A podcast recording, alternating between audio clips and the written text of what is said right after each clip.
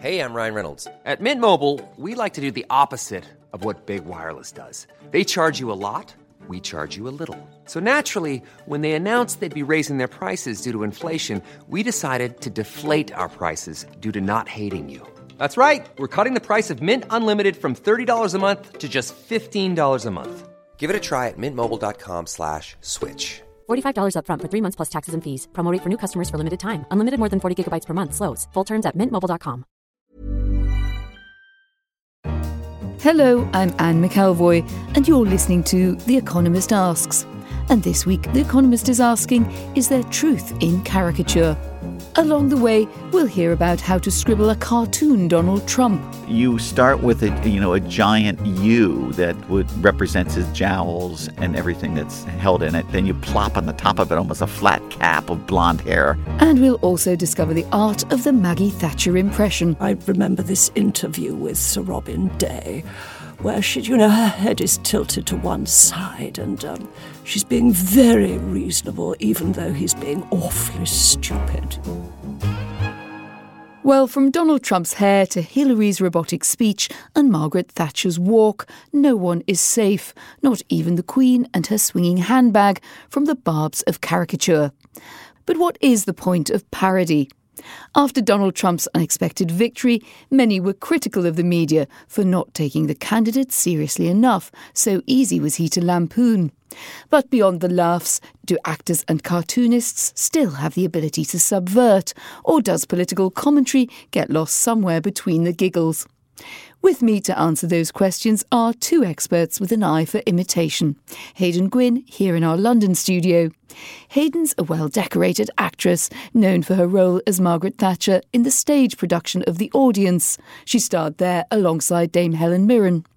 And more recently, she's been a delightfully over-the-top and devious Camilla Parker Bowles in the TV comedy The Windsors. Hello, Haydn. Hello, Anne. And your many other parts. And linking to us from Baltimore is Kal Kallaugher, the award-winning editorial cartoonist. Kal has worked for The Economist for nearly 40 years, drawing more than 4,000 cartoons of public figures along the way, from Boris Yeltsin to Augusto Pinochet, and most recently, a pouty and delicately coiffed Donald Trump. Hello, Kal. Nice to see you. Haydn and Kal, now on the surface, your crafts, acting and drawing, are very different. But I think there are some parallels in the way that you approach characters and caricature that we'd like to explore with you. So, Haydn, starting with you, you're playing Camilla Parker Bowles in the Channel 4 comedy show The Windsors. You've also played Mrs. T in Peter Morgan's The Audience. What do you think the first step is in embodying public figures and amplifying certain traits to bring them to life? Well, firstly, for an actor, it's a rather unusual thing to be asked to do. You're much more usually playing fictional, imagined characters. So if you are playing, in both those cases, people who are extremely well-known, I suppose you might start with, the traits that you think are absolutely essential. And in the case of Margaret Thatcher, before I was cast, I was asked to do a reading of it when they were trying out the play. And they said, don't worry about impersonation. It really doesn't matter. We're just trying to get a feel for the play. But the truth is, if you're tackling Margaret Thatcher, you cannot get away from that voice. There are many other things, but you're going to start with the voice. So I did. I thought I've got to. And I was practising in the kitchen, trying to sort of rally a bit of Margaret Thatcher into my vocal cords. And when I'd finished, my partner had been watching telly next door, sort of opened the kitchen door and went, oh my God, it was all I could do not to rush through the kitchen drawer and stab you with the bread knife.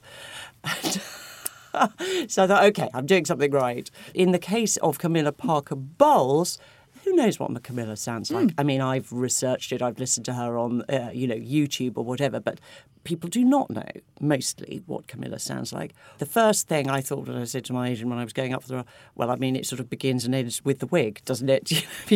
In her case, that look, that hair is my starting point. And Kal, do you share that view that you start with one simple feature of the person and build outwards? Well, I'm sure that we have a lot in common, the way that we look and approach people, because we try to get to that essential part of them. I'm looking, of course, specifically at their face And when you do that, you need lots of photos. But I think what's even better is to see footage, or actually to see the person in person, to see them move and to understand how those physical pieces of their face actually reveal something about their character. Because if you just draw someone by taking the features and pulling them apart and reassembling them, you can get basically an empty statue, when in fact what you're trying to create is recreate that person, albeit in a distorted form.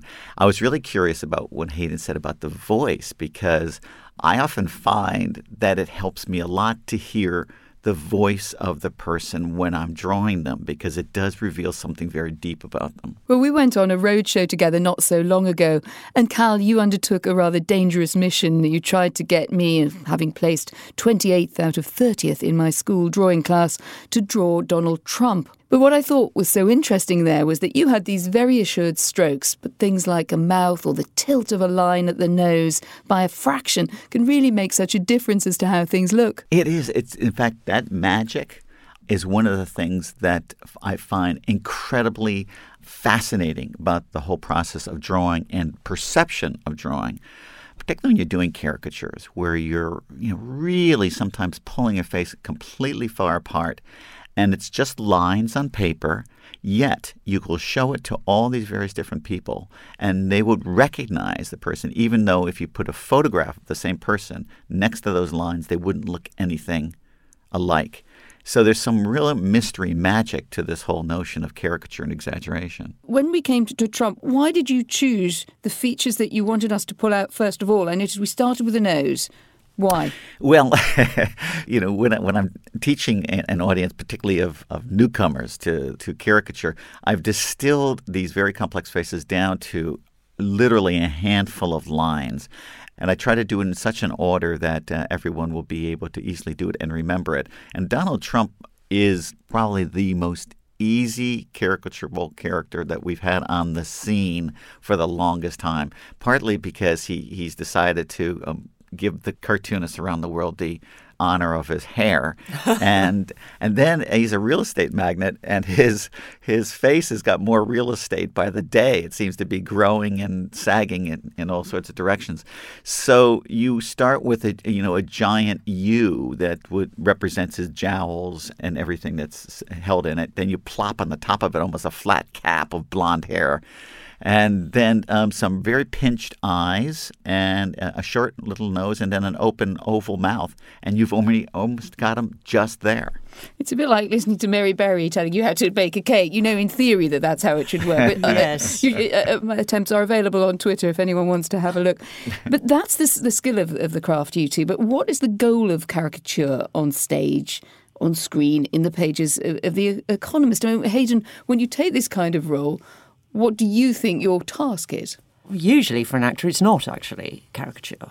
I mean, it may be in some cases, but we're not talking about, perhaps the nearest analogy would be for people who are impersonating and satirically, if it's Alistair McGowan or Morgana Robinson, completely brilliant and deliberately taking some of those cartoonist skills in real life. That's satire, and you're suggesting that's something a bit different. It is. I mean, in the case of Margaret Thatcher, I was on record in the programme, having been interviewed earlier in rehearsal, to say that I wasn't interested in doing a caricature. It's also about the writing and the intention, and you might start at a certain point, and you might end up somewhere else.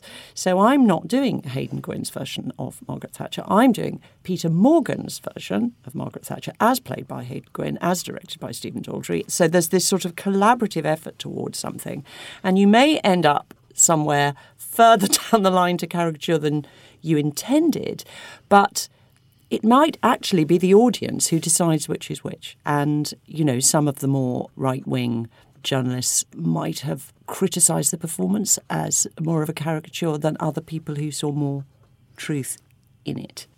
And Kalano, you've said, quoted an Italian Renaissance painter, in fact, as saying that good caricature is more true to life than reality itself. That's a bold claim. Caricature, of course, when you just throw that word out, people automatically think of highly exaggerated, slightly unfair depictions. When I've seen the whole range of what caricature embodies, It's more about interpretation of a face. And maybe that's a little bit closer, too, to what Haydn was talking about, is that, you know, you're interpreting something. It is a kind of a caricature. It's adding your personal flavor and your personality almost into that person. And I've seen some caricatures that are as wild as Gerald Scarfe and others that are closer to the actual photographs of the person. But all the time, it is about a kind of commentary on the face. Picasso was a caricaturist, you know. He took faces and exaggerated them. I think we see them a lot everywhere. They're just not the realm of cartoonists and street side vendors. But I get that thing of, you know, there being truth in the caricature. You know, cartoonists can make you see something that you were sort of maybe unconscious or subconsciously aware of, but they can reveal it for you by dint of exaggerating certain or bringing forward certain traits. And I think the art of exaggeration is really what we're trying to pin down here, because usually if you take the written word at The Economist, at least, you know, it's not usually trying, unless for comic effect or for emphasis, to say something very exaggerated. People would knock you down for that. Rather different when you come to do a caricature or a portrayal of some characters in both of your worlds. And I'm thinking first of your Camilla Parker Bowles in The Windsors. She's Camilla taken to sort of fantastical extremes, isn't she? She's scheming, she's jealous, she gets pregnant so that she and Charles can have a rival to the throne. Now, I don't think anyone is seriously accusing the Duchess, she said hastily. But it's not about how she really is. But there is a hope of capturing something there. Here's the scene from the show in which you, playing Camilla, with Harry Enfield, your Prince Charles, are arguing with Will and Kate. Do you really want to take us on? We've got the whole of the British establishment behind us.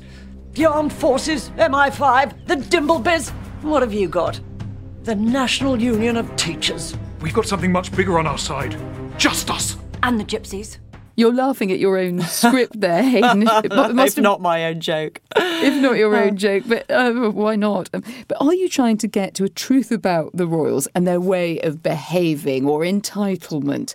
Or is it purely off-the-wall comedy? Well, it's a bit of both, isn't it? I mean, it's not biting political satire, you know, it's not, or even Spitting Image made flesh. It's a particular brand of British comedy which is very gloriously silly and daft.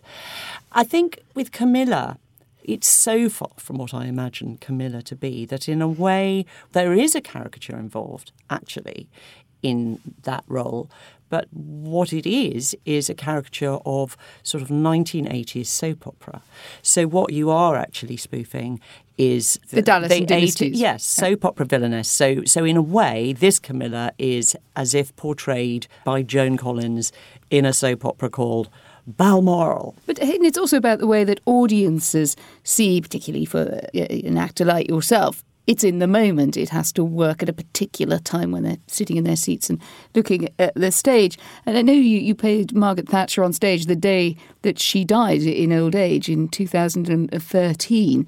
That must have been a very reactive experience. Yes, exposing. Yes, it was very. There was it was such a huge, as you remember, a huge story here. There was a real frisson. Peter Morgan was sent out to make a speech at the top of the show, just sort of acknowledging the event, but just the whole atmosphere. Normally, up until that point, you know, Thatcher doesn't appear in the play till the second half, but there's a great sense of anticipation. She's the only other woman in the play, and the audience are really sort of waiting for it. And I'd have this sort of long walk, and she had this slightly odd walk, which I tried to do, and then this very deep curtsy, which if you look at the pictures, she also did these insanely deep curtsies to the Queen, which always got a sort of big sort of comic reaction. Well, on that day, when I came on and I walked and into the curtsy and into her first line, you know, I just came onto this tumbleweed silence. And I realised the audience were absolutely petrified. They didn't know how they were allowed to react. And the feeling from the audience, it was so powerful, all of 1,000 people feeling exactly the same thing, that they almost infected me with their nerves. For a moment, I could have crumbled. And I sort of could see Helen and me sort of mentally take a deep breath and go, no, this is a historical moment. It's the same show. It's the same sort of thing. And sort of grab it. And then you just do it. By the neck and do it and sort of force them to come on board with you. But that whole period up until the funeral, it was sort of like a roller coaster The Audience were a little bit hysterical. We can't get you to do your Mrs. Thatcher walk, which I think is what I remember of the arrival of the Grand Dame from that play. She walked a little bit like a partridge. But we can put you to work a little bit with Mrs. Thatcher's voice, if you can summon her up for us. She basically had two essential vocal modes, and the first one was this, very soft voice that when she was talking to you, I remember this interview with Sir Robin Day, where she, her head is tilted to one side and she's being very reasonable, even though he's being awfully stupid. Her other mode was much more the one we're associated with the dispatch box, where she's getting really quite worked up and saying no a lot. No, no, no. And that's, you ended up using that more because that will reach the back of the stalls. I am exaggerating now, but you see that the issue was I sort of needed one tone, but actually was required to use the other. What did you go for on Camilla as a voice? You said earlier that we didn't really know her voice. You had to look her up on YouTube, and I'm sure a lot of other people would too. Yes. Did you just have a freedom then? Yes, I had a complete freedom. A posh voice. English posh voice. Yes, in fact, her voice is not. Hugh Skinner, who plays William, we do actually caricature poshness generally to ludicrous and hopefully comic effect, rather than the case of Camilla, where if I was doing the most brilliant Camilla impersonation in the world, most people wouldn't know. So... And it's not funny, so don't bother. You might get a note from Prince Charles saying, you've got her, absolutely. Somebody did tell me that I was very like her sister. Who knew? Kal, I'm struck there by just the gamut of emotion that caricature, whether it's on the page, the stage, the screen, has to run. You can have something that's uproariously funny like that, but it can then be cut up against the fact that someone very famous, very divisive, but extremely famous has died. You've had to draw after terrible events, after tragedies. You had to draw after 9/11, and I'm just looking at a drawing of yours that we have here on the desk. It's the Statue of Liberty and Uncle Sam embracing as the smoke emanates from the site of the World Trade Center. I'm guessing quite a lot of thought went into that. When you have to do those type of works, because when you're an editorial cartoonist, you kind of live within two polarities, editorial that's serious and cartoonist that's funny. And every day you plot yourself on a different part of that spectrum according to the appropriateness of the subject matter. In those dark times, you don't rely on humor and giddiness to deliver your thoughts.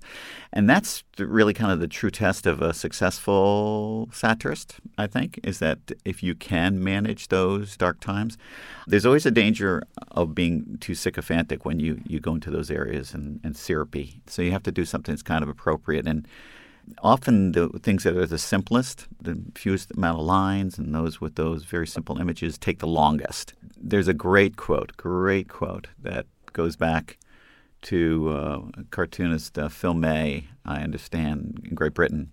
He went to the pub one day and he was pulled over by a few editors who said to him, "Phil, you get paid a fair bit of money for your cartoons, and the last one you did had only 7 lines in it." And he thought for a moment. He said, "If I could have done it in 5 lines, I would have charged twice as much."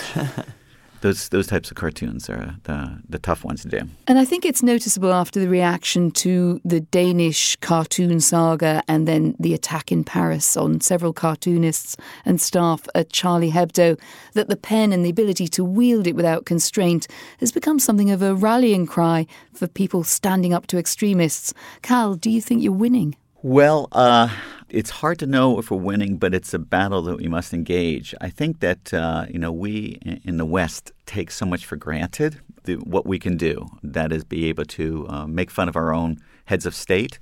Caricature and mimicry and embodying them on stage is something that happens in such a small part of the world today. And only if you look at the kind of span of man's time on this planet, it's a virtual nanosecond.